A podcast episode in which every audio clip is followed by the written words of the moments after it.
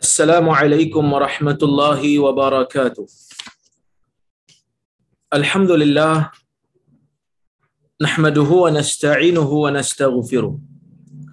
ونعوذ بالله من شرور أنفسنا ومن سيئات أعمالنا. من يهده الله فلا مضل له ومن يضلل فلا هادي له. أشهد أن لا إله إلا الله وحده لا شريك له. وأشهد أن محمدا عبده ورسوله. اللهم صل وسلم على محمد وعلى آله وصحبه أجمعين. يا أيها الذين آمنوا اتقوا الله حق تقاته ولا تموتن إلا وأنتم مسلمون. يا أيها الناس اتقوا ربكم الذي خلقكم من نفس واحدة وخلق منها زوجها وبث منهما رجالا كثيرا ونساء. واتقوا الله الذي تساءلون به والأرحام. إن الله كان عليكم رقيبا. يا أيها الذين آمنوا اتقوا الله وقولوا قولا سديدا.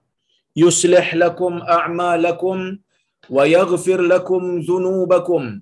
ومن يطع الله ورسوله فقد فاز فوزا عظيما. فإن أصدق الحديث كتاب الله وخير الهدي هدي محمد وشر الأمور محدثاتها وكل محدثة بدعة وكل بدعة ضلالة أما بعد muslimin dan muslimat yang dirahmati oleh Allah Subhanahu wa taala sekalian. Alhamdulillah kita bersyukur kepada Allah Subhanahu wa taala kerana pada malam ini kita dapat bersama-sama berhimpun dalam talian dalam kuliah Zoom ini yang kita biasa jumpa setiap dua kali seminggu untuk membaca kalam Rasul untuk membaca kata-kata Nabi sallallahu alaihi wasallam yang dikumpulkan dan dihimpunkan oleh seorang ulama yang terkenal daripada kalangan ulama madhab Syafi'i yang bernama Al-Imam An-Nawawi rahimahullah dan uh, kita masih lagi berada pada bab uh, mem, uh, bab menziarahi bab kelebihan eh, menziarahi orang-orang yang mempunyai kebaikan dan galakkan untuk duduk bersama mereka iaitu bab yang ke-45 siapa yang ada kitab siapa yang ada buku boleh tengok bab 45 insya-Allah kita nak bermula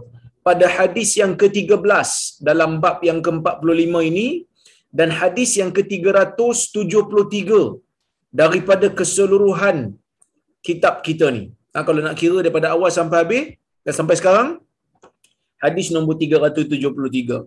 Kalau nak ikut by bab hadis nombor 13. Baik. Kata al-Imam An-Nawawi rahimahullah wa an Usair ibni Amr wa yuqal ibnu Jabir وهو بضم الهمزة وفتح السين المهملة. قال كان عمر ابن الخطاب رضي الله عنه إذا أتى عليه أمداد أهل اليمن سألهم أفيكم أويس ابن عامر؟ حتى حتى أتى على أويس رضي الله عنه قال رضي الله عنه فقال له أنت أويس ابن عامر قال نعم قال من مراد ثم من قرن قال نعم قال فكان بك برص فبرأت منه إلا موضع درهم قال نعم قال لك والده قال نعم قال سمعت رسول الله صلى الله عليه وسلم يقول يأتي عليكم أويس ابن عامر مع أمداد أهل اليمن من مراد ثم من قرن.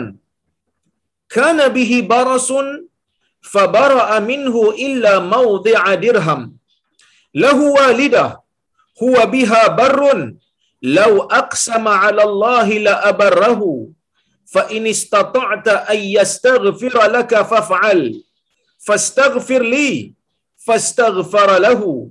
فقال له عمر أين تريد؟ قال الكوفة. قال ألا أكتب لك إلى عاملها؟ قال أكون في غبراء الناس أحب إلي. فلما كان من العام المقبل.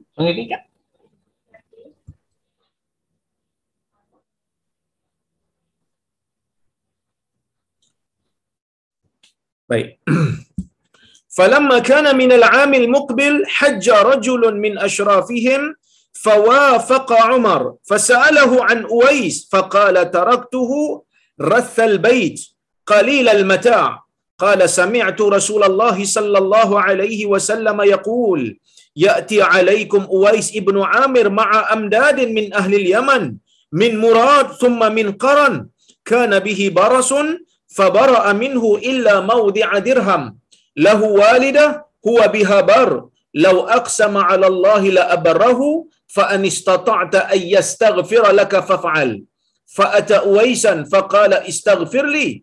قال أنت أحدث عهدا بسفر صالح فاستغفر لي. قال لي لقيت عمر؟ قال نعم فاستغفر له. ففطن, ففطن له الناس. fantalaqa ala wajhi. Rawahu muslim. Yang bermaksud. Nah, kita kita baca yang ni dulu. Ni hadis yang pertama. Imam Nawawi bawa dua hadis dalam masalah ni. Ha, insyaallah kita ha, baca yang ni dulu. Kita saya maknakan kita ambil faedah. Lepas tu kita baca riwayat yang kedua pula. Baik. Daripada Uwais bin Amr. Daripada Uwais bin Amr dikatakan uh, sorry. Daripada Usair bin Amr dikatakan Usair bin Jabir Ya. Dia berkata Amar ibn al-Khattab radhiyallahu anhu apabila didatangi padanya apabila Umar ni didatangi oleh rombongan daripada orang-orang Yaman. Yaman datang kepada Umar beberapa orang bantuan datang daripada Yaman Umar ni dia akan tanya kepada orang Yaman yang datang pada dia tu dia akan tanya kepada orang Yaman, rombongan-rombongan yang datang tu, pada kamu ni, kan? Pada kamu ni, ada tak Uwais? Uwais bin Amir. Afikum Uwais ibnu Amir. Adakah pada kamu terdapat manusia, terdapat satu individu yang bernama Uwais bin Amir? Umar selalu tanya, bila datang je orang Yaman, Umar akan tanya. Bila datang je orang Yaman, Umar akan tanya. Persoalannya kenapa Umar nak sangat jumpa dengan Uwais bin Amir ni? Apa sebab? Kan? Apa alasan Umar nak pergi jumpa dengan Uwais ni? Jawapan dia kerana Umar ada dengar satu hadis daripada Nabi sallallahu alaihi wasallam. Apa hadisnya? Insya-Allah kita nak baca dalam kuliah ni, eh? hatta ata ala Uwais radhiyallahu anhu. Sehinggalah apabila Umar datang bertemu dengan Uwais radhiyallahu anhu lalu Umar berkata lalu Umar berkata kepada Uwais anta Uwais ibnu Amir? Kamu Uwais ibnu Amir? Dia kata na'am. Dia kata ya saya Uwais bin Amir. Qala min murad thumma min qaran Adakah kamu daripada keturunan? Adakah kamu daripada kabilah Murad? Adakah kamu daripada kabilah Qaran? Uwais kata, "Na'am." Dia kata, "Ya." Qala, "Fakana bika barasun fabara'ta minhu illa mawdi'a dirham?" Sebelum ni kamu ada penyakit sopak. Sebelum ni badan kamu ni ada penyakit sopak dan kamu telah sembuh daripada penyakit itu kecuali ada satu kawasan di badan kamu ni seluas duit dirham. Ha, seluas duit dirham, duit perak. Yang tu tak sembuh lagi. Qala na'am. Dia kata betul. Qala laka walidah. Kamu ada ibu betul? Dia kata betul. Sami'tu Rasulullah sallallahu alaihi wasallam yaqul. Umar terus bacakan hadis.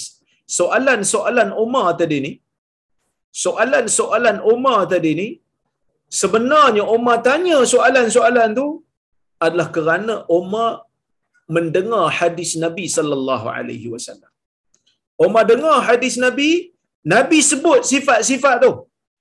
Jadi Umar mencari orang yang disebutkan oleh Nabi. Tapi bila mana orang tu bagi tahu nama dia Uwais bin Amir, Umar tak terus percaya. Bukan tak percaya tu maksudnya Uwais ni orang berbohong, tak. Tapi Umar takut tersilap orang sebab mungkin Uwais bin Amir ni ada ramai. Nabi sallallahu alaihi wasallam dalam hadis yang Umar dengar Nabi spesifikkan. Siapa dia Uwais bin Amir? Nama dia Uwais bin Amir. Dia datang daripada Murad, daripada Qaran, daripada kabilah Murad, daripada kumpulan ataupun kabilah Qaran. Dan dia ni ada ibu. Dia berbakti kepada ibunya. Dan dia ni ada sopak yang tidak ah, yang masih lagi tak sembuh. Sebelum ni dia terkena sopak. Sembuh sopak dia kecuali ada satu kawasan seluas duit dirham yang masih kekal. Maka Umar pun buat siasatan. Nabi SAW sebut beberapa ciri. Umar mempraktikkan ciri itu nak pastikan betul ke tidak. Ya. Nak nak nak tengok betul ke tidak sifat itu sama pada orang tu. Adakah ini yang dimaksudkan oleh Nabi sallallahu alaihi wasallam? Kerana apa? Kerana takut orang ni orang lain. Umar tak nak jumpa orang lain tu kerana dia tak dengar hadis pasal orang lain tu. Dia nak dengar hadis. Dia nak jumpa Uwais Al-Qarani kerana dia pernah dengar hadis daripada Nabi sallallahu alaihi wasallam menceritakan tentang kisah Uwais ni. Sebab tu dia tanya soalan ni. Satu-satu ciri-ciri dia tanya. Ya. Baik. Maka bila dia dah tanya-tanya, Uwais mengaku betul, betul, betul, betul.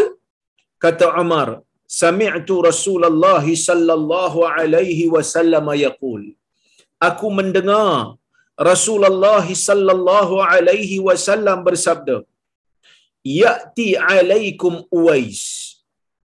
Ya'ti alaikum Uwais ibnu Amir ma'a amdadi ahli Yaman. Uwais akan datang kepada kamu. Uwais bin Amir akan datang kepada kamu bersama-sama dengan rombongan ahli Yaman. Min Murad summa min Qaran. Dia ni daripada kumpulan Murad, daripada kabilah Qaran. Kana bihi baras. Yang mana dia ni ada penyakit sopak. Fabara'a bihi fabara'a minhu illa mawdi'a dirham yang mana dia telah sembuh daripada penyakit sopak itu kecuali ada satu kawasan daripada badan dia tu sebesar dirham lahu walidah dia ada ibu lahu wahidah huwa biha bar. Dia ada ibu. Yang mana ibu dia ni ha, masih hidup waktu dia ada dan dia ni berbakti kepada ibu dia. Nah dia berbakti kepada ibu dia. Lau aqsama 'ala la abarrahu. Yang mana kalau dia bersumpah pada Allah dia akan sempurnakan. Maka Nabi sallallahu alaihi wasallam menyebutkan tentang ciri-ciri baik Uwais ni masa Nabi hidup lagi Nabi sallallahu alaihi wasallam bagi tahu pada para sahabat Uwais bin Amir ni ada dekat Yaman dan dia akan datang pada kamu. Maksudnya Nabi sallallahu alaihi wasallam mengetahui tentang kewujudan seorang orang saleh, seorang yang berbakti kepada ibunya, seseorang yang tidak mungkir janji sumpahnya pada Allah. Nabi bagi tahu dia akan datang kepada kamu. Lepas tu Nabi kata fa in istata'ta ay yastaghfira laka faf'al. Fa kalau kamu mampu untuk meminta dia istighfar untuk kamu minta Allah Taala ampunkan kamu maka lakukan nabi kata Umar dengar hadis ni daripada Nabi sallallahu alaihi wasallam apa arahan nabi arahan nabi adalah kalau mampu untuk minta supaya Uwais ni minta Allah Taala ampunkan kamu maka lakukan Nabi kata. Fastaghfirli. Umar pun bila jumpa je Uwais Al-Qarani ni, dia terus katalah fastaghfirli. Wahai Uwais, tolonglah istighfar kepada Allah untuk saya. Fastaghfara lahu. Maka Uwais ni pun minta Allah Taala doa kepada Allah Azza wa Jal supaya Allah Taala mengampunkan Umar. Faqala lahu Umar Umar setelah dia berjumpa dengan Uwais ni dia pun tanya aina turid engkau nak pergi mana? Maksud Uwais ni datang ke Madinah bila Uwais ni datang Madinah? Uwais ni datang Madinah jumpa dengan Umar pada waktu Umar menjadi khalifah. Jadi Uwais ni siapa? Uwais ni bukan sahabat. Jatuh siapa? Tabi'i. Uwais ni tabi'i sebab dia tak pernah jumpa sahabat. Ah, dia tak pernah jumpa Nabi sallallahu alaihi wasallam. Kan dulu saya telah hurai nak jadi sahabat ni, nak jadi sahabat Nabi ni kena ada tiga syarat utama. Yang pertama jumpa Nabi sallallahu alaihi wasallam. Bukan tengok Nabi tapi jumpa. Maksudnya kalau orang buta dia jumpa Nabi walaupun tak tengok, still dia ada ruang untuk jadi sahabat. Syarat yang kedua beriman waktu jumpa, syarat yang ketiga mati di atas Islam dan tidak murtad. Jadi tuan-tuan dan puan-puan rahmati Allah sekalian. Bila kita tengok dalam hadis ni, Nabi sallallahu alaihi wasallam mengetahui tentang kewujudan seorang pemuda yang saleh yang bernama Uwais bin Amir Al-Qarani. Dan Nabi kata dia akan datang kepada kamu kalau kamu jumpa dia minta dia istighfar untuk kamu. Dia ni orang baik, dia ni orang saleh, dia ni orang yang taat kepada ibu dia. Dia ni kalau sumpah atas nama Allah, dia mesti akan tunaikan. Dia bukan jenis sumpah bohong punya orang. Orang saleh. Baik. Dia ni bukan sahabat Nabi. Kenapa dia bukan sahabat? Dia tak dapat syarat yang pertama. Beriman dia dapat. Tetapi dia tak dapat syarat berjumpa Nabi sallallahu alaihi wasallam sewaktu Nabi hidup. Dia tak sempat. Ha, dia tak sempat datang ke Madinah untuk duduk dengan Nabi sallallahu alaihi wasallam ataupun jumpa Nabi sallallahu alaihi wasallam. Tapi Nabi tidak menafikan keistimewaan Uwais ni. Sehingga Nabi SAW minta para sahabat ni mengiktiraf keistimewaan ni iaitu kata Nabi kalau kamu mampu untuk menjadikan dia ni istighfar untuk kamu, maka kamu lakukan. Jadi Umar ni pun dia minta terus lah. Dia tak cakap banyak, dia terus minta. Baik. Jadi Umar ni lepas dia minta Uwais untuk istighfar bagi dia, Uwais ni pun dah orang minta dia istighfar kan, dia pun istighfar kan. Umar tanya kepada Uwais, Aina turi? Kau nak pergi mana? Kata Uwais Al-Kufah. Maksudnya Uridul Kufah. Aku nak pergi ke Kufah. Kufah ni dekat mana? Kufah ni dekat Iraq. Nah, Kufah ni dekat Iraq yang mana pada zaman pemerintahan Umar, Iraq yang asalnya berada di bawah kerajaan Parsi telah berjaya dibuka oleh Umar. Qala ala aktubu laka ila amiliha? Kata Umar kepada Uwais, inginkah kamu saya tuliskan kepada kamu ni, saya tuliskan untuk kamu kepada gubernur-gubernur saya yang berada di Kufah. Omar kata biar aku tulis surat sikit pada gubernur Kufah supaya dia dapat sambut kamu lah. Supaya dia dapat layan kamu dengan elok. Kerana kamu orang saleh. Kamu telah mendoakan untuk khalifah. Kamu layak diberikan penghormatan. Kamu layak diberikan sedikit keistimewaan disebabkan oleh kerana kedudukan dia itu dipuji oleh Nabi sallallahu alaihi wasallam dan ada kelebihan lain yang telah diberikan kepada orang lain. Jadi Omar ni dia dok pandang darjat kawan ni yang mulia. Dan ni benda yang tidak salah tuan-tuan. Ya, ini bukan makna double standard. Tetapi ini maknanya anzilun nasa manazilahum. Meletakkan manusia sesuai dengan kedudukan dia. Ha, jadi Omar nak melayan dia dengan baik, Omar nak layan sesuai dengan darjat si Uwais ni. Apa? Darjat di sisi Allah tak sama ke? Darjat di sisi Allah yang tinggi tu yang paling bertakwa. Yang ada ilmu. Yang ikhlas. Jadi kalau kita nampak orang tu ada ilmu, orang tu nampak bertakwa, kita layaklah bagi dia ah, bagi dia layanan yang istimewa. Seperti mana Omar nak bagi layanan yang istimewa ni kepada Uwais Al-Qarani. Maka bila Umar sebut begitu, Uwais kata akunu fi ghabra'in nas ahabbu ilai. Dalam keadaan aku duduk bersama dengan orang-orang miskin di kalangan manusia itu lebih aku suka. Maksud Uwais kata tak payahlah. Tak payahlah layan dia elok-elok. Uh, tak payahlah letak dia di tempat yang orang kata apa. Sampai gubernur pun nak sambut tak payah sebab dia ni orang miskin dia kata. Duduk bersama dengan orang miskin lebih aku suka. Falamma kana minal amil muqbil. Perawi kata, Usair ni kata, pada tahun berikutnya, hajja rajulun min ashrafihim. Ada seorang lelaki daripada kalangan bangsawan mereka, yakni daripada Kufah. Fawafaqa Umar. Tiba-tiba dia bertemu dengan Umar waktu dia buat haji tu. Ya, lelaki ni datang. Falamma, ah, sorry, fasa'alahu an Uwais. Umar ni, bila dia jumpa dengan orang yang bangsawan lah kita kata bangsawan daripada Kufah ni dia pun tanya bangsawan ni tentang Uwais Al-Qarani. Ha, dia pun tanyalah Uwais macam mana? Apa apa khabar Uwais? Kata dia taraktuhu rasal bait qalilal mata'. Lelaki yang kaya ni dia kata aku tinggalkan Uwais ha, dalam keadaan rasal bait Eh, dalam keadaan uh, rasa mata'ahu iaitu dia punya rumah dalam keadaan biasa-biasa je rumah dalam keadaan buruk saja. Qalilal mata' ya dan harta yang sedikit. Harta dia sikit je dia kata bila Umar tanya apa khabar Uwais? Dia pun sebutlah dia kata Uwais rumah dia pun biasa-biasa je rumah buruk je. Dia punya harta pun tak banyak. Kemudian bila orang yang kaya ni cakap macam tu, kata Umar qala sami'tu Rasulullah sallallahu alaihi wasallam yaqul.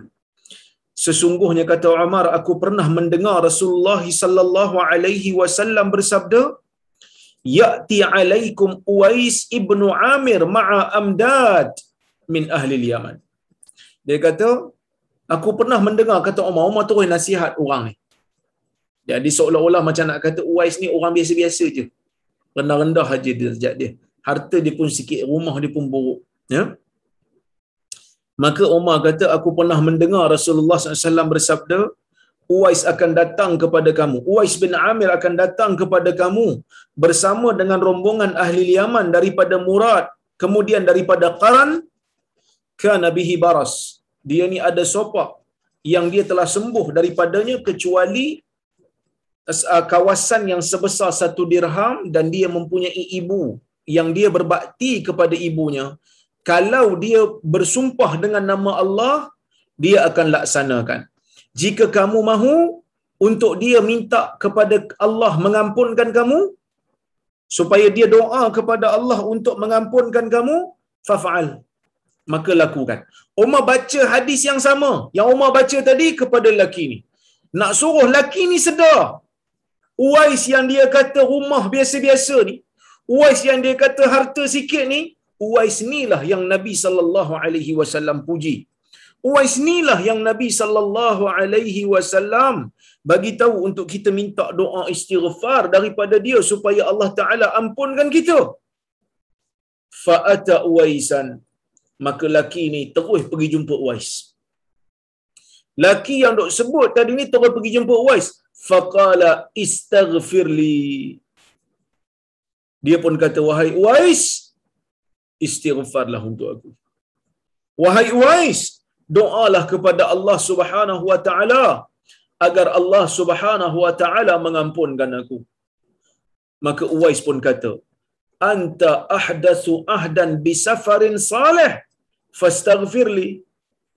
Kan? Dia pun kata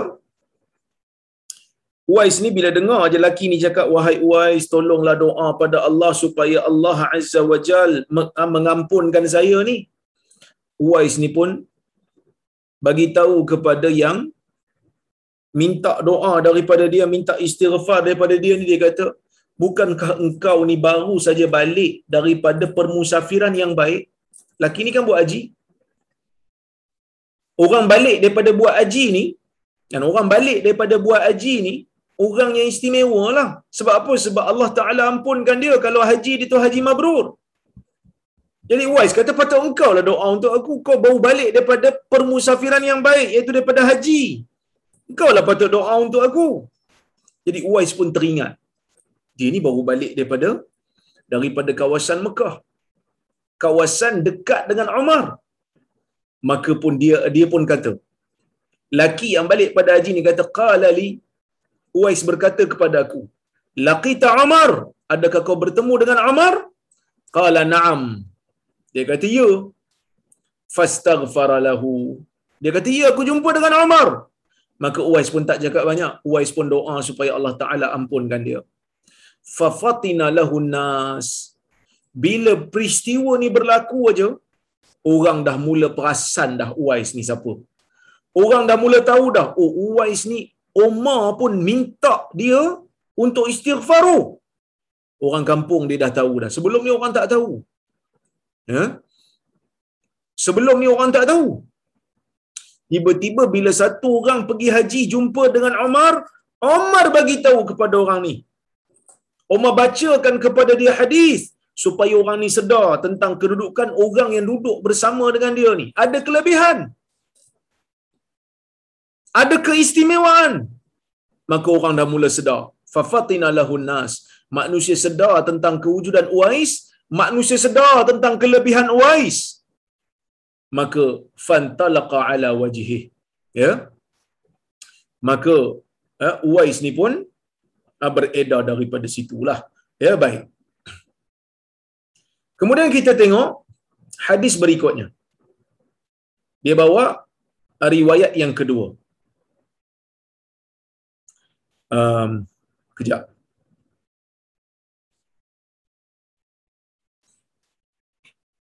Okey. Wa fi riwayatin li Muslim aidan an Usair bin Jabir radhiyallahu anhu anna ahla al-Kufah wafadu ala Umar radhiyallahu anhu wa fihim rajul mimman kana yaskharu bi Uwais. Ha, Umar kata uh, kata Usair sesungguhnya ahli Kufah datang rombongan ahli Kufah datang kepada Umar Ibn Al-Khattab radhiyallahu anhu. Ha, mereka datang wa fihim rajul mimman yaskharu bi Uwais. Yang mana dalam orang kata apa rombongan tu adalah seorang lelaki yang selalu do troll, yang selalu dok rendah-rendahkan, yang selalu dok pelekeh Uwais. Dalam rombongan ahli Kufah ni ada satu orang kita pun kadang-kadang heran lah manusia ni macam tu kan. Orang tak kacau dia pun, orang tak ganggu dia pun, dia ada si dia ada sifat tak berapa nak tak berapa nak suka. Tengok orang salat pun dia sakit. Kan? Tengok orang buat apa orang kata mengajar pun dia sakit. Kan contohlah kadang-kadang bila saya ada live video kalau mengajar ke apa ke ada manusia-manusia yang tak ada kerja lain. Pergi orang kata apa? Pergi komen macam-macam. Pergi uh, kutuk macam-macam. Kadang-kadang kita pun heran, dia ni tak ada kehidupan ke? Sampai boleh enjoy. Ya? Ah, boleh enjoy um, komen yang buruk-buruk ni.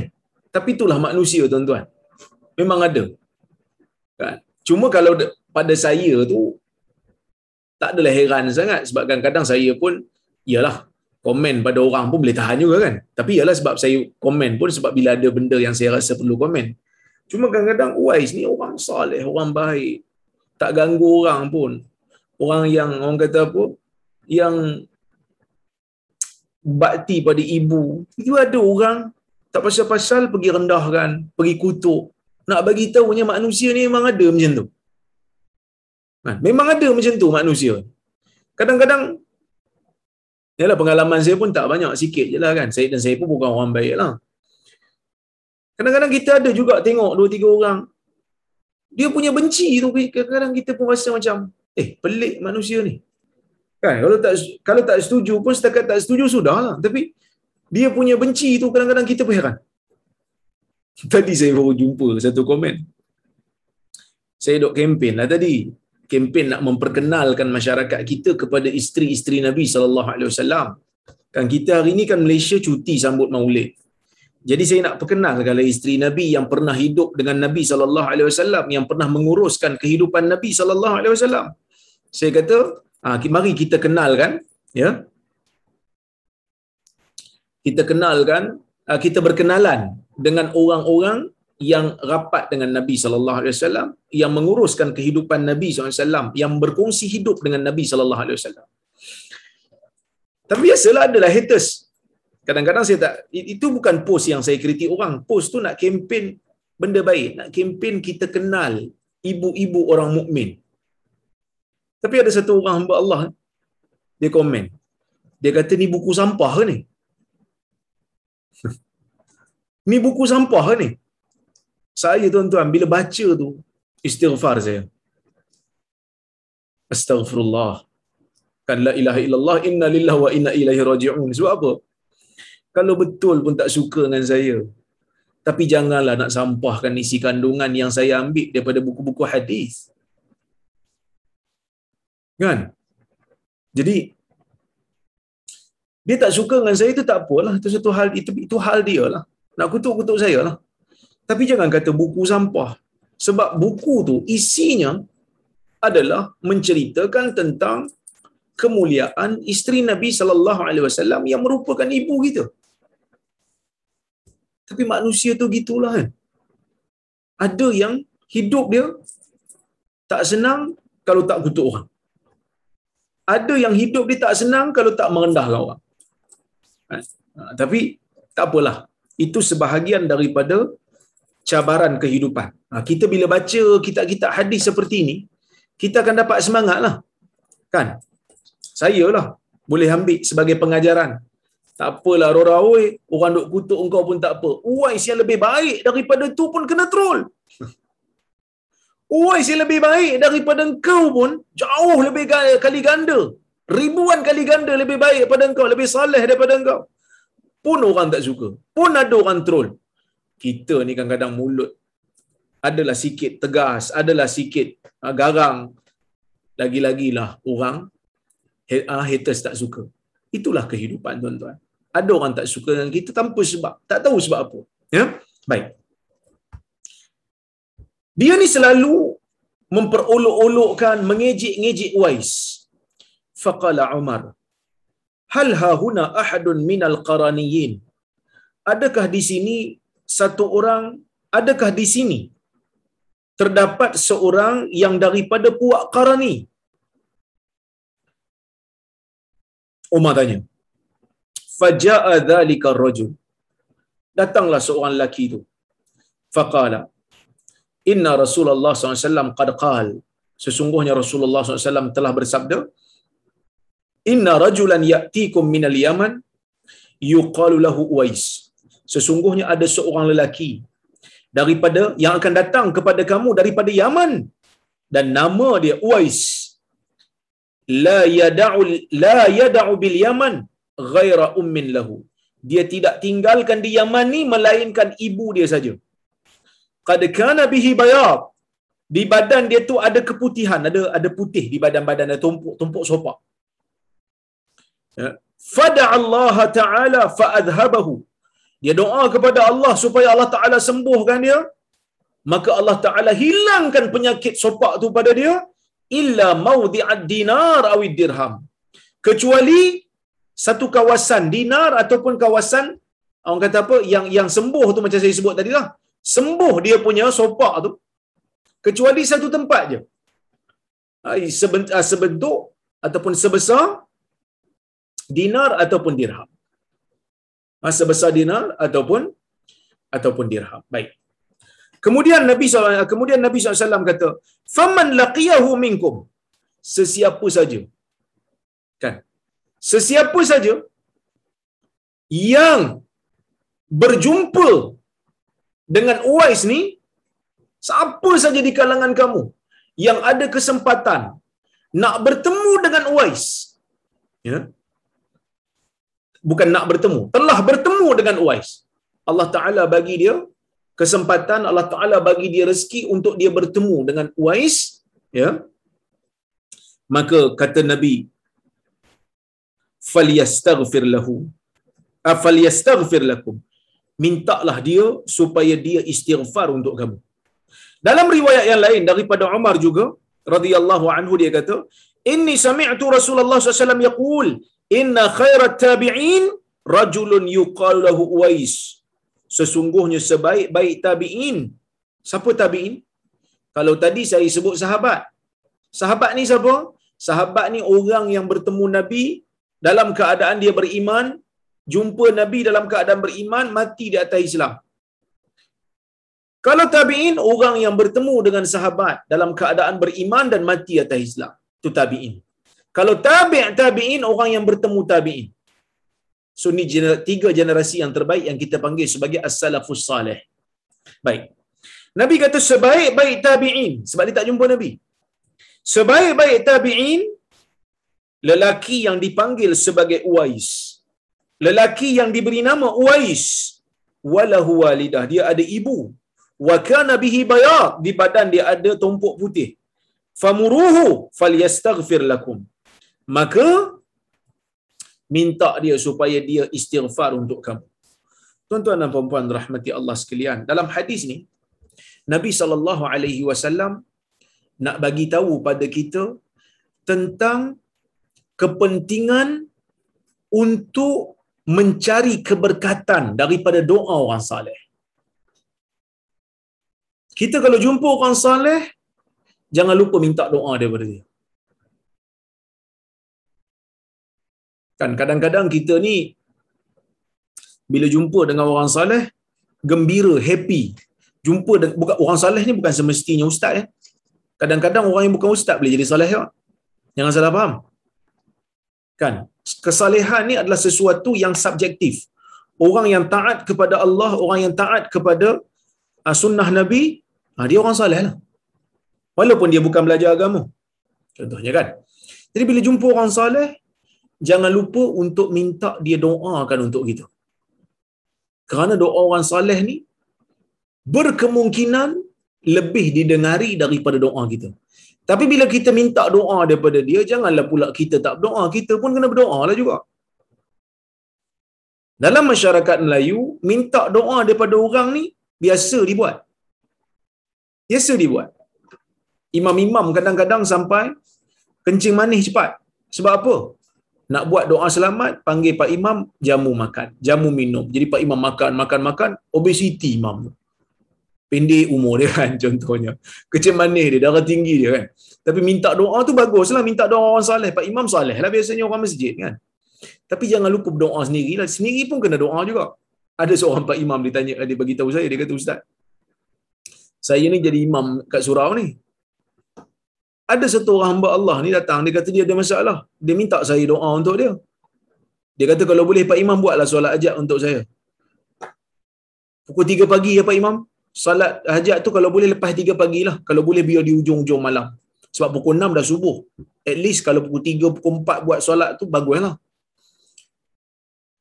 Lepas tu dia tanya. Kan? Dia tanya, dia kata, Imam ni tanyalah, okey, tak apa, tak ada masalah. Tapi tuan jangan lupa doa. Dia kata, tak apalah Pak Imam lah doa. Saya tak bayar lah. Pak Imam lah doa. Dia kata, tak boleh lagi tu. Saya doa, kita doa sama-sama. Saya doa, awak juga doa. Kerana awak pun memerlukan, awak yang perlukan benda ni. Jadi, dia kena jalan serentak.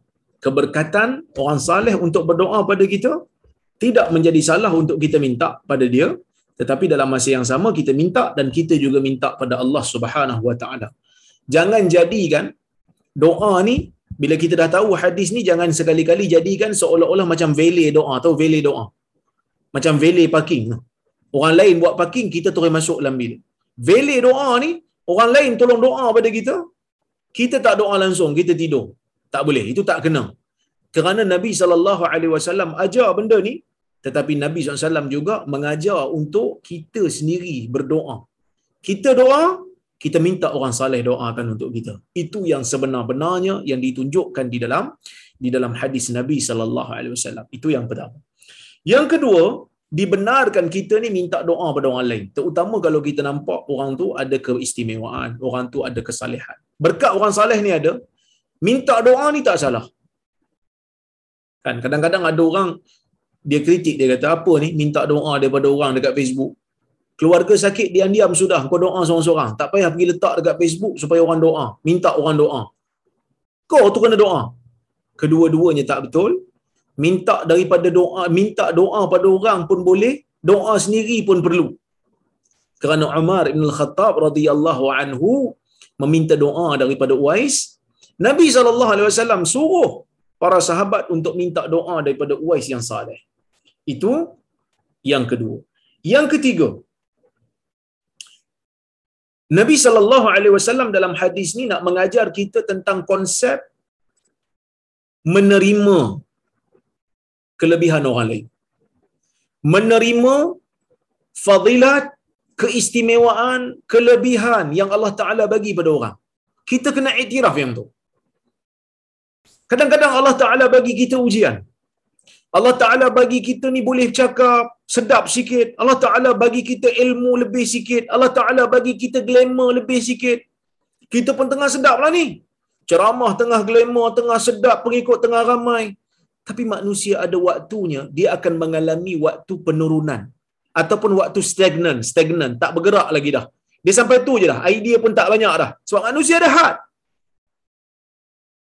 Tiba-tiba tengok ada tokoh lain naik, yang muda cuba nak menandingi dia.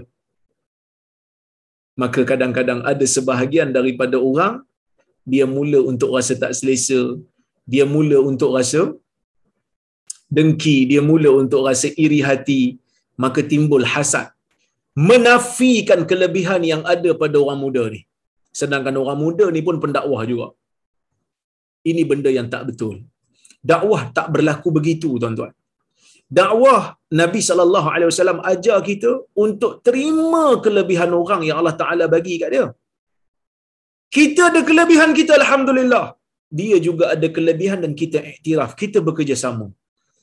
Kan dulu saya sebutkan innallaha la yu'ayyidu hadzal birrajulil fajir. Sesungguhnya Allah membantu agama ni dengan lelaki yang jahat. Maksudnya apa? Maksudnya nak bagi tahu kamu orang baik berjuang untuk agama betul. Tapi kamu jangan terkejut kalau satu ketika Allah Ta'ala jadikan orang jahat, tak apa nak baik, berjuang untuk agama menang terus. Kamu berjuang tak menang-menang. Dia berjuang menang terus. Dan kamu kena iktiraf perjuangan dia tu adalah kebenaran walaupun dia tak apa nak baik. Ini yang berlaku pada sebahagian NGO-NGO dakwah ni. Dan saya pesan pada NGO saya yang saya tengah buat sekarang ni, yang saya tengah lead sekarang ni, IQ Malaysia, saya pesan kepada ahli-ahli, kebaikan ni boleh datang daripada kita pun boleh, kebaikan ni boleh datang pada orang selain pada kita pun boleh. Dan bila kebaikan tu datang daripada orang yang bukan tim kita, kita kena iktiraf, kita kena terima. Dia adalah kebaikan. Cuma Allah Ta'ala tak bagi ia menang atas tangan kita. Dia bagi menang atas tangan orang yang lain. Tambah pula kalau orang tu tak apa setuju dengan kita umpamanya. Lagilah kita rasa tercabar. Tapi apa kita nak buat?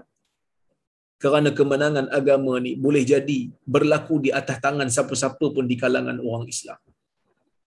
Umar ibn al-Khattab radhiyallahu anhu dalam hadis ni menunjukkan satu contoh yang sangat baik. Tawaduk yang sangat baik. Walaupun dia ni dalam senarai ahli syurga, nombor dua lah kira. Sebab lepas Abu Bakar, Umar.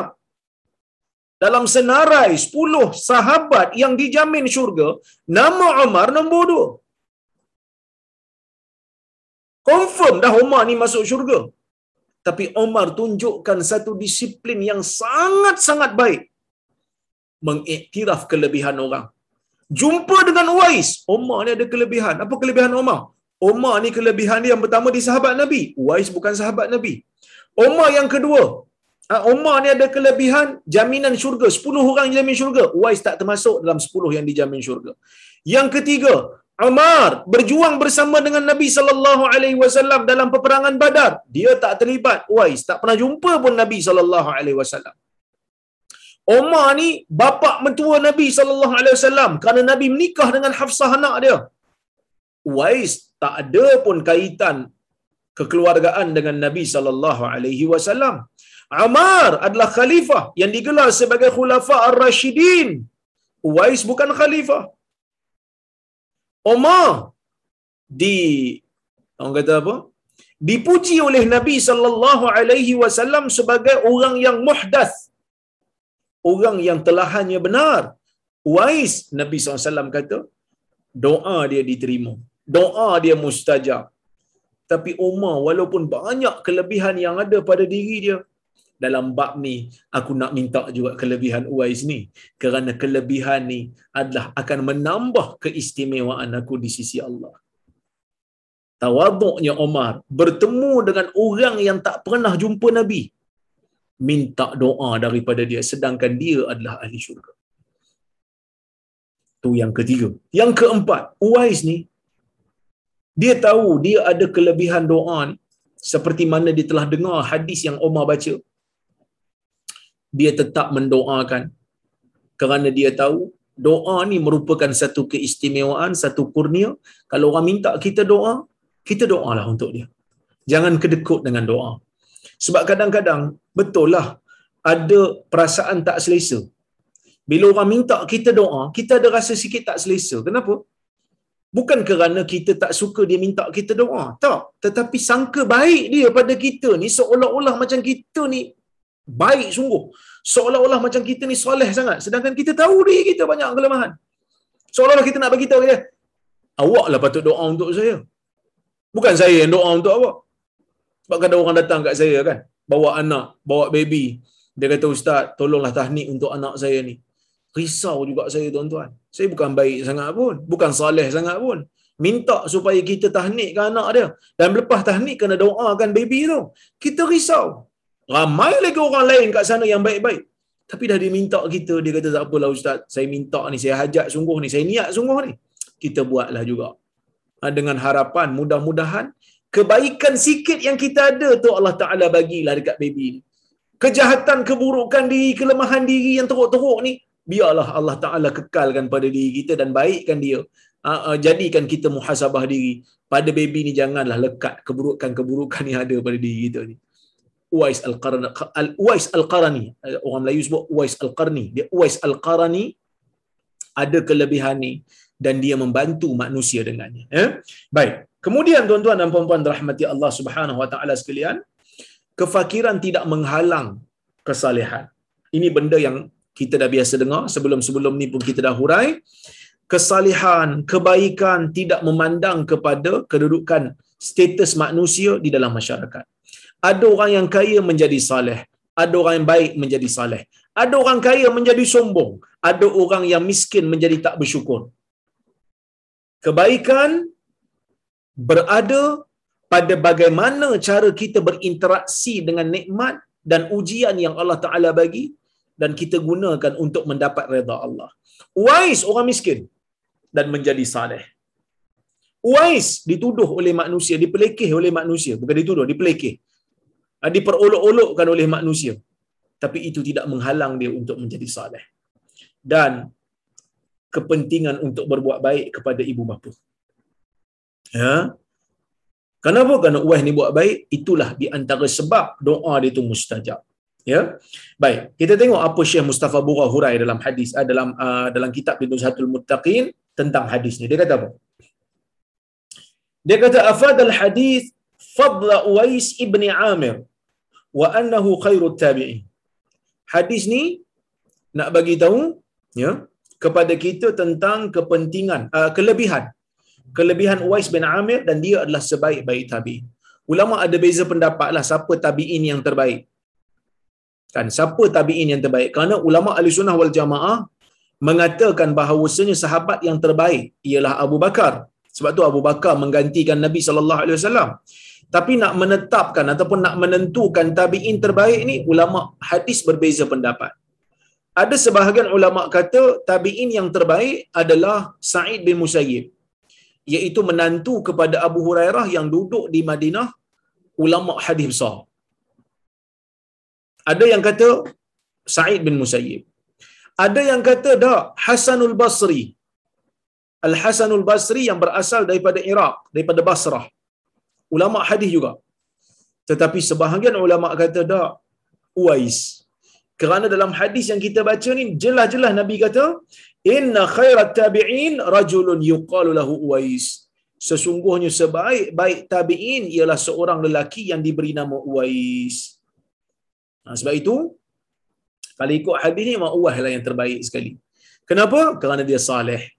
Kerana dia buat baik pada ibu bapa, kerana dia sentiasa taat kepada perintah Allah Subhanahu wa taala. Min jumlati mu'jizatin Nabi sallallahu alaihi wasallam al-ikhbar 'anil amr qabla wuqu'ih. Wa fi hadzal hadith dhikru Nabi sallallahu alaihi wasallam uwaisan bismihi wa sifatihi wa alamatihi wa ijtima'ihi bi Umar fakana kama akhbar. Hadis ni menunjukkan kita tentang salah satu daripada mukjizat Nabi sallallahu alaihi wasallam. Yang mana mukjizat Nabi dalam hadis ni bagi tahu benda yang akan datang dan dia berlaku sama seperti mana yang Nabi sebut. Nabi bagi tahu ke Umar, nanti Uwais akan datang pada kamu. Dia ni daripada Murad, dia daripada Qaran. Badan dia ada putih. Tanda sopak yang masih belum sembuh. Sekadar satu dirham. Nabi sebut dengan ciri-cirinya, dengan sifat-sifatnya, dengan perangainya. Dia ada ibu, dia buat baik pada ibunya. Dia taat pada perintah Allah. Dia tak mungkir janji dia dengan Allah. Semua Nabi sebut komplit. Umar tanya satu-satu. Dia jawab seperti mana yang Nabi telah bagi tahu sebelum Nabi wafat. Umar tanya ni lepas Nabi wafat. Sebab tu tuan-tuan, kita bila dengar hadis Nabi sallallahu alaihi wasallam yang menceritakan tentang masa depan, kita jangan tergesa-gesa. Akan berlaku seperti mana yang Nabi sebut. Akan berlaku kerana kita beriman dengan hadis Nabi. Bila Nabi sallallahu alaihi wasallam sebut dalam hadis, wa antara al-hufat al-urat al-alat ri'a asya yatatawaluna fil bunyan di antara tanda-tanda kiamat kamu melihat orang tak pakai selipar kamu melihat orang tak cukup pakaian kamu melihat uh, berkembala kambing yang miskin belum-belumba meninggikan bangunan. Orang dulu mungkin fikir siapa ni? Macam tipu je hadis ni tak ada pun bangunan tinggi-tinggi. Tapi hari ni kita tengok dah kawasan teluk Bahrain, Qatar, Dubai, Arab Saudi yang asalnya selipar pun tak pakai. Yang asalnya miskin, pakaian pun tak lengkap. Hari ini belum-belumba meninggikan bangunan dengan buruj khalifahnya, macam-macam bangunan-bangunan tinggi. Seperti mana yang disebutkan oleh Nabi sallallahu alaihi wasallam, begitulah yang berlaku. Jadi kita orang beriman, kita orang mukmin yang baca hadis-hadis yang sahih ni, kita percaya kita beriman dengan hadis Nabi SAW, kita tak ada sanksi walaupun sikit. Ya, baik. Ma fa'alahu Umar radhiyallahu anhu fihi tabligh syariah wa nashr sunnah. Apa yang dilakukan oleh Umar ni adalah menyampaikan syariat dan menyebarkan sunnah. Menyebarkan sunnah. Hari ini apa yang ustaz-ustaz kita buat? Kita sebarkan sunnah. Cabaran tu ada lah. Kan? Kadang-kadang geram juga. Kita baca hadis sahih, kena marah, kena sekat. Orang sebar cerita mengarut, bebas berkuliah sana sini. Tapi itulah cabaran. Kita anggap benda tu sebagai cabaran untuk kita. Ya. Ah, kita anggap benda tu sebagai rencah kehidupan. Yang mana hidup kita ni tuan-tuan, kalau tidak ada cabaran, kalau tidak ada ujian, hidup ni tak menarik. Kan? Dulu kan saya pernah cerita kat tuan-tuan, saya pernah cerita ke dulu? Encik biasa-biasa kan? Saya pernah cerita kot dulu kan? Encik biasa-biasa. Siapa dia encik biasa-biasa? Encik biasa-biasa hidup dalam keadaan biasa-biasa, lahir pun di rumah biasa-biasa kan menjalani kehidupan kanak-kanak pun biasa-biasa pakai baju pun biasa-biasa masuk sekolah pun sekolah yang biasa-biasa dapat keputusan periksa pun biasa-biasa masuk universiti pun biasa-biasa dapat keputusan ijazah pun biasa-biasa. Kemudian dia pun bekerja. Kerja dia pun biasa-biasa. Lepas tu dia pun berkahwin. Isterinya pun biasa-biasa. Kemudian dia pun dapat anak. Anak dia pun biasa-biasa. Kemudian dia pun tua. Kan dia pun tua. Kemudian dia sakit dan dia meninggal. Meninggal dunianya dia. Meninggallah apa? Apa ni orang kata? Sejarah hidup manusia biasa-biasa yang mana sejarah hidupnya sangat biasa-biasa. Itulah cerita orang biasa-biasa. Tak ada apa pun. Kalau ingat balik apa sebenarnya aku buat, eh? biasa-biasa je hidup aku ni. Tapi orang yang hidup sebagai pejuang, yang kita tengok mana-mana filem ke novel ke cerita benar ke apa ke based based apa based on true story ke apa ke biasanya kehidupan hero kehidupan jago kehidupan tokoh penuh dengan cabaran penuh dengan dugaan penuh dengan air mata kerana nanti bila tua dia akan tersenyum mengenang kembali perjuangan dia dia akan tersenyum mengenang kembali apa yang dia telah lakukan ya, kerana dia telah menganggap aku telah melakukan sebaik mungkin dan semampu mungkin. Sebab itu tuan-tuan dan puan-puan rahmati Allah Subhanahu wa taala sekalian. Ini benda yang kita kena tanamkan dalam diri. Ujian dan cabaran, ya pada waktu ni dia berat. Pada waktu ni dia beban. Tapi bila kita dah melepasinya, bila kita dah orang kata apa? melewatinya, kita dah terlepas daripadanya, ia akan menjadi satu kenangan yang manis. Dulu waktu PKP, yang pertama, kita rasa macam stres, duduk rumah, kena kurung, tak boleh keluar. Hari ini kita dah boleh rentah negeri. Bila kita ingat balik sejarah PKP bulan 3 tahun lepas, kita akan tersenyum. Masing-masing ada kenangan tersendiri. Tak pernah-pernah baca khutbah raya-raya. Baca khutbah raya. Kan? Sampai kan, uh, kita kata apa? Tak pernah batang mop dibuat tongkat untuk baca khutbah. Batang mop pun jadi. Maka pada hari ini, bila kita kenang balik peristiwa tu, kita akan tersenyum. Begitulah kehidupan manusia yang tidak panjang. Isilah dia dengan perjuangan menyebarkan sunnah Nabi sallallahu alaihi wasallam.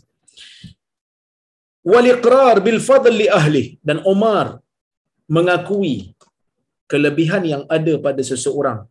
Wasana ala man la yakhsha alaihi ajab sorry ujub bidzalika liyaqinihi wa kamali dini. Dan memuji orang yang tidak ditakuti. La yukhsha alaihi ujub.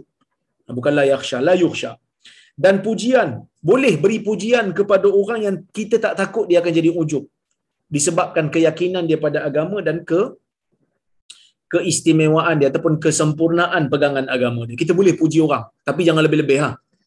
ha kalau sampai kepada tahap ujub kita jangan puji ya. Okey? Baik. Kemudian hadis ini juga nak bagi tahu pada kita tentang fadl safaris salih wa annal qadim minhu arja li ijabati du'ai. Kelebihan orang yang musafir dengan pemusafiran yang baik. Orang yang musafir dengan musafir yang baik doa dia mustajab. Musafir ni doa mustajab. Kalau doa kalau musafir baiklah, kalau musafir nak buat maksiat tak adalah. Dan orang yang balik daripada musafir yang saleh, terutama orang balik pada haji, minta doa daripada dia. Kerana dia bawa balik daripada tempat yang saleh.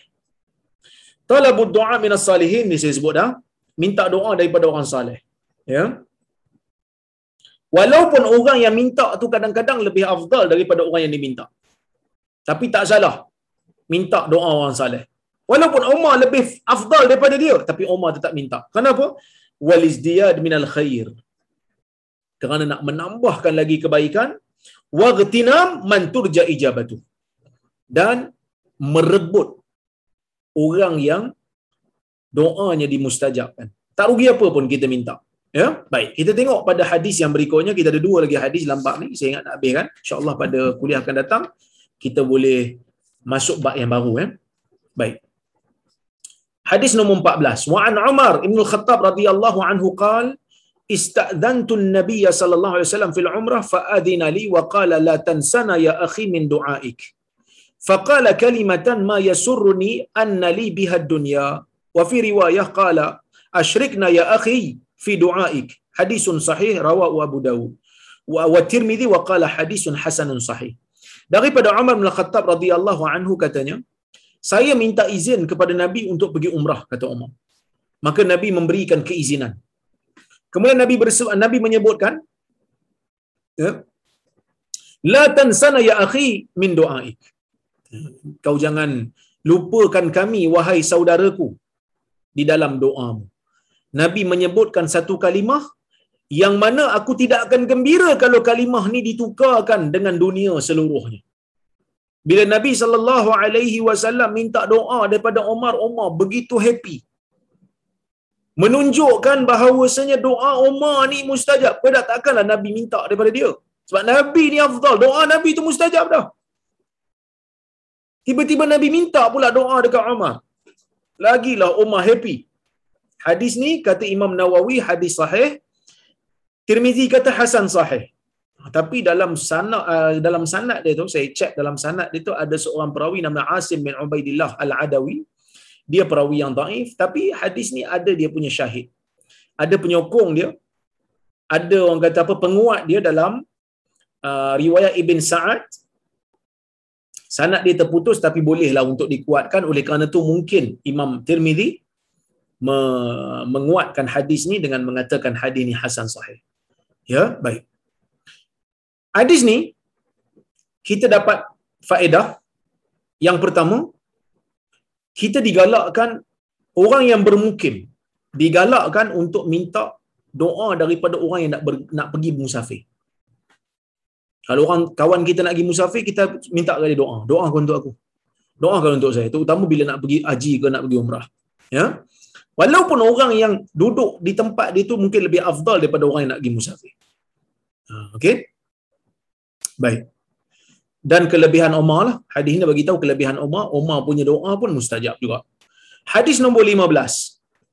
Wa an ibni Umar radhiyallahu anhuma qala kana an-nabiy sallallahu alaihi wasallam yazuru Quba rakiban wa mashiyan fayusalli fihi rak'atain muttafaqun alaih Wa fi riwayatin kana an-nabiy sallallahu alaihi wasallam ya'ti masjid Quba kulla sabt rakiban wa mashiyan wa kana ibnu Umar yaf'alu.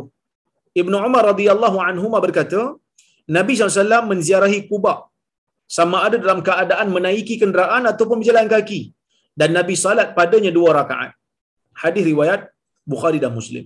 Sebab tu kalau siapa-siapa pergi uh, umrah dia akan dibawa ke Masjid Quba untuk solat dua rakaat di sana kerana Nabi SAW melakukannya. Sama ada nak Nabi naik kenderaan pun Nabi pergi, Nabi uh, berjalan kaki pun Nabi pergi. Dalam riwayat lain sebut Nabi SAW mendatangi Masjid Kuba pada setiap hari Sabtu.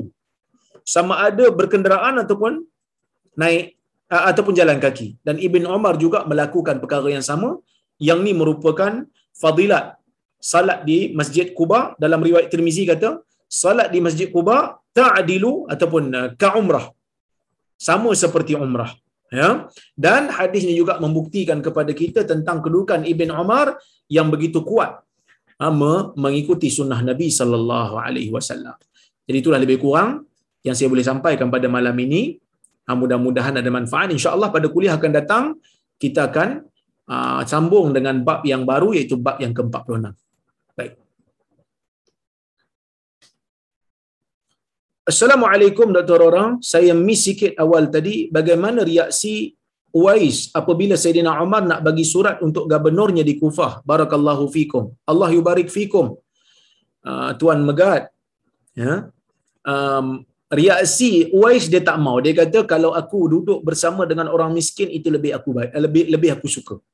Uh, Uwais ni dia tak suka glamour. Sebab tu bila orang dah mula tahu yang dia ni ada kelebihan, orang dah tahu dia ni dipuji oleh Nabi sallallahu alaihi wasallam dalam sebuah hadis yang spesifik. Nabi siap sebut nama dia orang pun dah sedar dia ni disebut oleh Nabi dia terus keluar.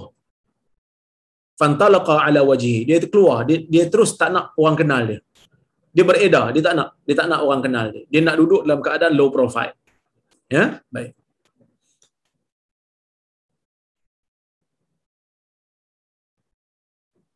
haters memang berhati kotor sehinggalah mereka bertaubat dan jika diterima mereka bakal muflih di akhirat nauzubillah min zalik ya mudah-mudahan kita tak adalah sampai sikap tu eh saya tuan-tuan saya pesanlah pada diri saya dan kita semua tuan-tuan yang dengar kuliah saya pun peganglah nasihat ni. Macam mana kita tak setuju dengan orang pun, kita jangan maki. Kita jangan kutuk. Just bagi tahu tak setuju je. Jangan sampai kita melampau dalam berbeza. Sebab sifat melampau dalam berbeza ni sifat orang munafik. Idza khasama fajar. Bila dia berbeza pendapat, dia jadi jahat. Itu sifat orang munafik. Kita jangan buat sifat tu. Sekadar cukup. Tak setuju, tak setuju. Jangan melampau-lampau sampai nak pergi kutuk, nak pergi spam dia punya komen-komen dekat ni. Semalam kan kita forum. Semalam saya forum dengan Ustaz Salman, saya forum dengan uh, Ustaz, uh, Ustaz Nur terus. Punya ada komen-komen haters. Tak ada pasal-pasal.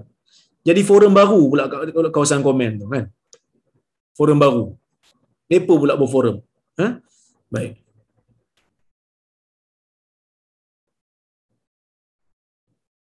Salam Dr. Waalaikumsalam. Hadis tentang Uwais mempunyai implikasi selain doa kita juga boleh minta orang salih, orang saleh memohon ampun istighfar bagi pihak kita kerana Umar menggunakan perkataan istighfar. Betul? Ya, istighfirli. Mintalah kepada Allah supaya Allah mengampunkan saya. Istighfar tu maksudnya mohon ampun daripada Allah. Bila di Umar sebut kepada Uwais istighfirli. Wahai Uwais, mohonlah keampunan kepada Allah untuk saya. Bukan kita minta Uwais ampunkan kita. Sebab Uwais bukan Tuhan. Kita minta Uwais mohon pada Allah untuk kita. Mohon pada Allah, doa pada Allah supaya Allah ampunkan kita. Eh tak boleh ke minta sendiri? Minta sendiri pun boleh. Minta daripada Uwais pun boleh kerana dia orang salih. Ni Nabi SAW yang suruh. Eh? Okey. Tapi Uwais dah tak ada dah zaman sekarang Ustaz. Jumpa orang salih. Orang salih ada lagi. Eh? Baik. Alhamdulillah istilah tabi'in memang datang dari mulut Nabi.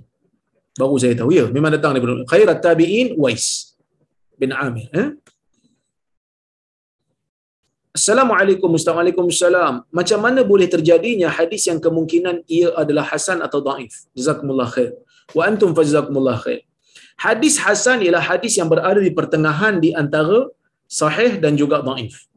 Hadis daif ni perawinya ingatan buruk hadis sahih ingatan tip top hasan dia lulus pertengahan ada tak hadis yang ulama beza pendapat ada ulama kata dia hasan ada ulama kata dia ada yang ni ada macam kita baca tadi hadis yang Nabi SAW minta doa daripada Omar sanad dia daif ada ulama yang mendaifkan tapi ada ulama yang mengatakan ia hasan macam mana hasan sebab ada jalur daripada Ibn Sa'ad.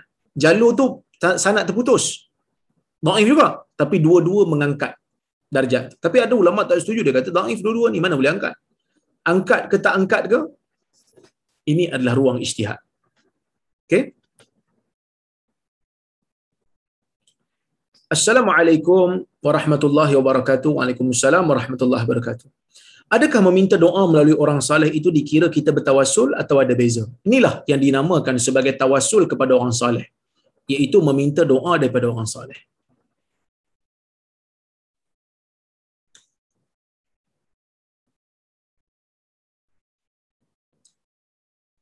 Assalamualaikum Assalamualaikum salam. Apa status hadis ini? Jika sahih bagaimana untuk kita faham hadis ni? Barakallahu fikum. Allah barik fikum man sallal ghadah fi jama'atin summa qa'ada yadhkurullah hatta tattali' asy-syams summa salla raka'atain kanat lahu ka ajri hajjatin wa umrah qala rasulullah sallam tammah tammah tammah hadis riwayat tirmizi maksudnya sesiapa yang salat subuh dalam berjamaah secara berjamaah kemudian dia duduk berzikir kepada Allah sehingga matahari naik sehingga matahari terbit bila masuk waktu duha dia salat dua rakaat pahalanya sama seperti haji dan umrah. Nabi kata sempurna, sempurna, sempurna. Hadis ini ulama beza pendapat. Sebahagian kata ia hasan. Tetapi pendapat yang tepat ia adalah daif. Walaupun ia daif, tetapi fiqahnya diamalkan. Kerana inilah perbuatan Nabi SAW bila Nabi salat subuh. Nabi akan duduk sehingga matahari naik dan Nabi akan salat duha di awal pagi. Ya, dia masuk dalam fadail amal salat subuh berjamaah. Assalamualaikum Ustaz. Waalaikumsalam. Saya sedih sangat hari ini sahabat saya kembali ke rahmatullah. Mohon doakan. Allahumma ghfir lahu warhamhu wa'afihi wa'fu anhu. Moga Allah Taala mengampunkan dia. Inna lillahi wa inna ilaihi raji'un. Inilah kehidupan tuan-tuan. Itu waktu dia. InsyaAllah waktu kita akan menyusun. Kita pun tak tahu bila. Kita doalah mudah-mudahan Allah mematikan kita dalam keadaan beriman dan beramal saleh. Assalamualaikum Dr. Waalaikumsalam. Macam mana nak cari orang yang ada ciri-ciri saleh? Orang yang ada ciri-ciri saleh ni orang yang bila kita tengok kehidupan dia sentiasa ataupun kebanyakannya berada di atas ketaatan kepada Allah. Orang yang bila kita bercakap dengan dia, kita terasa pengamalan sunnah ada pada diri dia. Kita terasa sinar iman telah mempengaruhi tindakan-tindakan dia. Itulah orang saleh. Seperti mana kata Imam Musyafi'i, orang adil ni dia kata bukan orang yang tak pernah buat silap atau dosa. Orang yang uh, baik ini ialah orang yang kebaikan dia mengatasi keburukan dia. Kebaik, kebaikan dia banyak mengatasi keburukan diri dia. Itu kata Imam Syafi'i.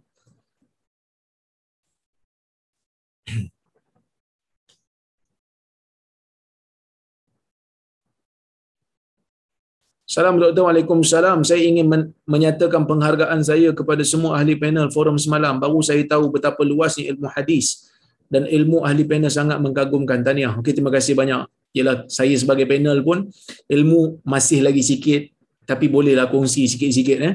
Doakanlah saya supaya diberikan kekuatan untuk tambah ilmu lagi supaya saya dapat kongsi.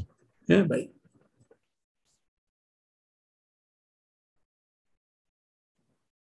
Assalamualaikum. Waalaikumsalam. Adakah sepatutnya dimestikan memberitahu taraf hadis dan sanadnya juga uh, sanadnya juga kitab mana diambil seperti ini seperti bila menyebut ayat Quran se, uh, tanggungjawab seseorang yang membaca hadis ialah memastikan kesahihannya. Ustaz kena tahu status.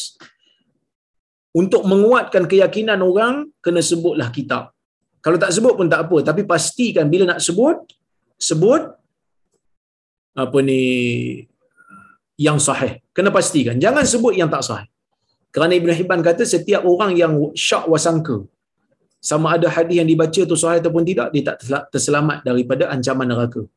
Kerana Nabi kata, siapa man rawa anni hadisan yura annahu kadhib fahuwa ahadul kadhibain.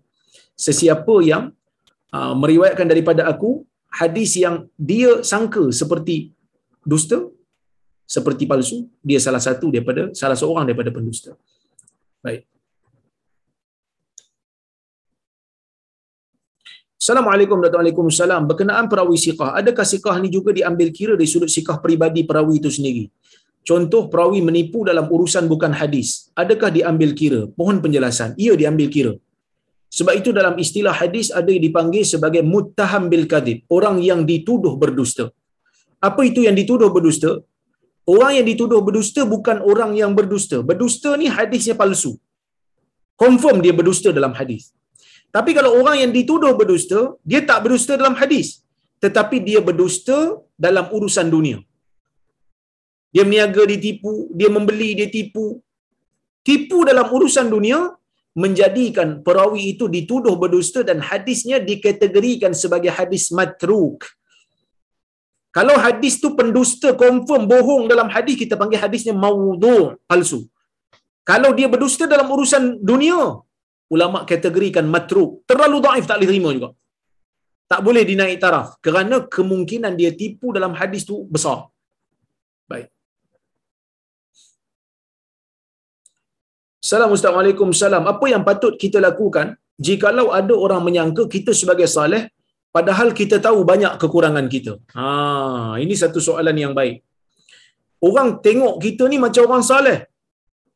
Orang tengok kita ni ustaz tapi kita tengok diri kita kita tahu jadi kita nak buat apa ustaz bila orang puji kita seolah-olah macam kita ni orang saleh sedangkan Allah Taala tahu kita ni bukan orang saleh kita doa seperti mana doa para sahabat. Seperti mana hadis yang Imam Bukhari keluarkan daripada sahabat Nabi SAW yang mana sahabat Nabi ni bila dipuji ya sahabat Nabi SAW ni bila dipuji para sahabat kata Allahumma la tu'akhidni bima yaqulun waghfir li lima waghfir li ma la ya'lamu ya. Wahai tuhan jangan ambil tindakan ke atas aku atas apa yang mereka sebut. Mereka sebut aku saleh tapi aku tak saleh wahai Tuhan jangan ambil tindakan pada aku. Waghfir li ma la ya'lamu. Ya Allah ampunkanlah untuk aku apa yang mereka tak tahu. Dosa-dosa yang aku buat yang kau sembunyikan ni mereka tak tahu. Yang tu minta ampunlah untuk aku. Uh, mintalah engkau ampunkan aku wahai Tuhan. So ni di antara bacaan-bacaan sunnah yang di, di apa yang dibaca oleh sahabat Nabi dalam hadis mauquf ya. Ha, kita boleh amalkan. Allahumma ghfirli Allahumma la tu'akhidni uh, bima yaqulun. Ya Allah, Jangan ambil tindakan pada aku atas apa yang mereka sebut waghfir lima la ya'lamun dan ampunkan aku atas apa yang mereka tidak tahu. Sekejap. Saya paparkan kepada tuan-tuan dia punya matan, dia punya teks, nanti tuan-tuan boleh print screen.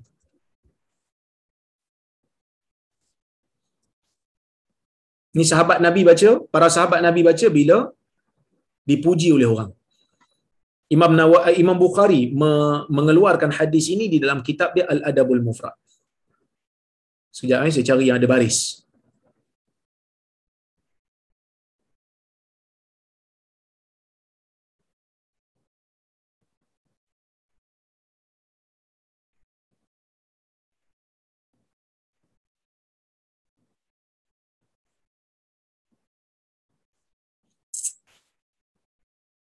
Lambat pula ni.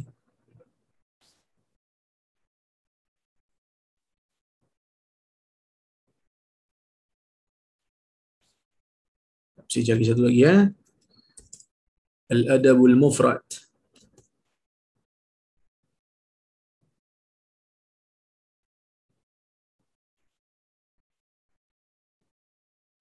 Ah, okay, ini.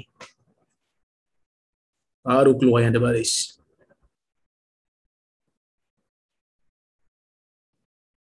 Ha, boleh share. Uh, boleh print screen.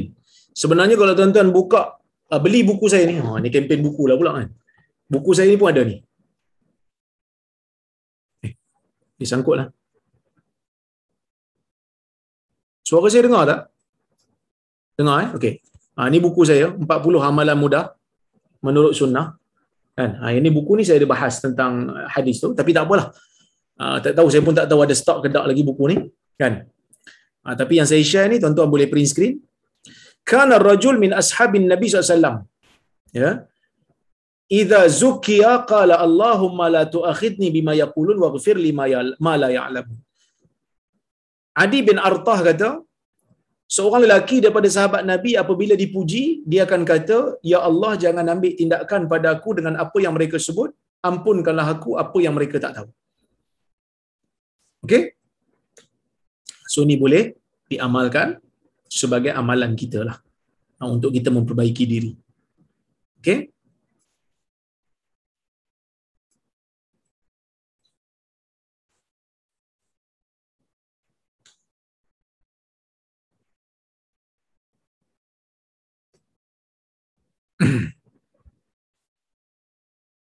Okey, boleh eh? InsyaAllah.